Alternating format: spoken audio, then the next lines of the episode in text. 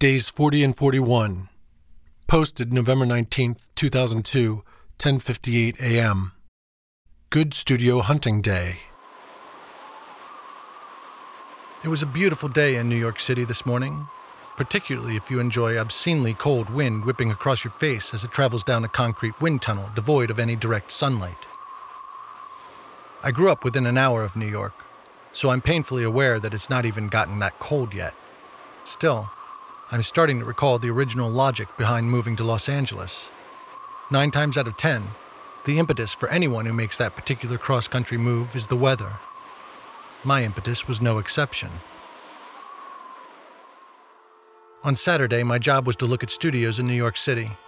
Since neither Willie nor I ever worked in New York, we weren't familiar with the rooms. Willie wanted me to find a room that would be good for us to do overdubs. Apparently, with our sudden pressing budget constraints, it has become necessary for me to search out an adequate overdub room for not too much money, whatever the fuck that means. Compared to the cost of the tracking room in which we are currently scheduled, the LA Womb could be considered not too much money at $1,800 per day. That's because we're scheduled for several weeks to be tracking in, by all accounts, the most expensive studio in New York City. From what I understand, the actual studio costs, which are quite hefty in their own right, can pale in comparison to the cost of fringe extras that don't technically come with the room. Even a glass of water is supposed to cost a fortune at this studio. In fact, the extraneous charges in this particular studio can be so outrageous that I can't help but wonder if there is a corkage fee for anyone who brings in his or her own water. So there I was, trekking all over Manhattan on a Saturday, looking at recording studios that cost only slightly less than the LA Womb to try and save money for the project. Yet five band members, a producer, a personal assistant, and myself are all staying in hotels in Midtown Manhattan all in an effort to cut costs. Willie and the band spent the day in rehearsal, and I spent the day peeking in at seven studios. I probably walked for a total of three hours between studios and train stations. Jesus, I'm pathetically out of shape. By the time I finished looking at the last studio, my thighs were in such cramps I couldn't actually walk without limping. My feet were blistered, and I was working on a matched pair of shin splints both of which are absolutely killing me today. There were times that I would have loved to catch a cab, but for some inexplicable reason, they don't stop for me. In addition to being out of shape, I didn't bring my sneakers with me. I was actually planning to purchase sneakers in New York as I wanted to replace mine anyway, but I didn't have time to do that on Good Studio Hunting Day. Consequently, I found myself walking throughout the city in my Australian made Blundstone boots. I discussed these shoes earlier in this diary, and I'm happy to report that I still love them because they are extremely comfortable. Unfortunately, they are not what one would term sensible power walking shoes. I had many conversations by cell phone with Willie on Saturday. Quite frankly, he was annoying the shit out of me for his inability to make up his mind. It was quite clear that he didn't want to work at any of the overdub rooms that I was visiting, regardless of their quality. He wanted to book the entire project at the super expensive tracking studio.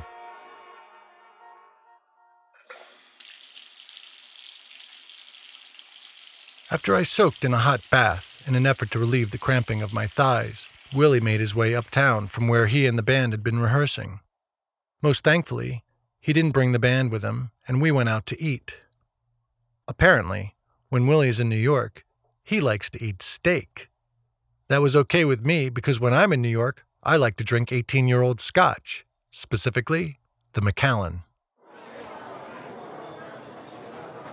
It was good to chat with Willie again as I drank my 18 year old scotch and ate a salad that contained as much arterial clogging power as the steak that Willie was eating. My kingdom for a lightly tossed tricolore salad, hold the cheese. We talked about Lance and his upcoming wedding into royalty, Apparently, the daughter that Lance impregnated is like the princess of some country I've never heard of before. I doubt that even Alex Trebek has heard of this country, and from what I can tell, Alex knows everything. I guess there's a big hurry to get the wedding done because the father doesn't want the daughter showing as she wears a white wedding dress symbolizing her pureness and virginity. Go figure. From now on, Lance will be known as a prince, although according to Willie, He'll have no power and will never be able to rule in the country. I don't think he'll even be allowed in their country. Shit. I thought my life was interesting. Lance is the one who should be writing a diary. Or maybe not. Again, I seriously considered leaving this information out because, quite honestly, I don't believe it myself. It sounds a little far fetched to me, but Willie assures me that it's all true. As Willie cut into a steak the size of my laptop computer, he began expressing how pleased he was with the new drummer. Willie felt the drummer was strong in both his playing abilities and his look. That was all well and good, but we still had to contend with Harmon's shitty playing, Eeyore's lack of ingenuity regarding guitar sounds, and Dumbass's keyboard overdubs. I can't wait for that treat. But my inner voice, the one that Dalai Lama introduced to me, that I used to tell to shut the fuck up, advised me to keep that particular bit of negative energy to myself. Om Namo Guru Dev Namo.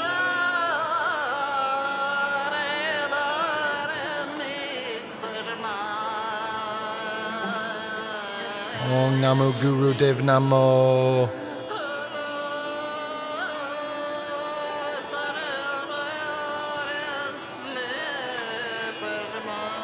Om Namo Guru Dev Namo. In the course of our dinner, Willie finally filled me in on what was going on. Apparently, the sessions were moved to New York so as to be directly overseen by a woman who was hired personally by Marv Ellis to be Bitch Slap's A&R rep. Her sole duty is the overseeing of this project. I have named her Penny Pincher, although I happen to know she didn't get to where she is by pinching pennies. Jeremiah was no longer overseeing this project, although to date he still works for the company. Willie claimed to know little about Penny, save the fact that she used to be Marv's secretary and managed to move very quickly up the ranks of the company. Now Penny was in charge of Marv's pet project, and she has made things difficult for Willie right from the start. This should be interesting. On Sunday, Willie and I ate in Little Italy. It's funny when you tell people that you're going to Little Italy, because the person you're revealing this information to invariably gets excited and immediately divulges what they have personally deemed to be the best restaurant in Little Italy. The limo driver from the airport was partial to Vincent's. My manager insisted we go to Umberto's, and the concierge at the hotel preferred Angelo's. Since Willie was buying, I let him pick. He picked Umberto's.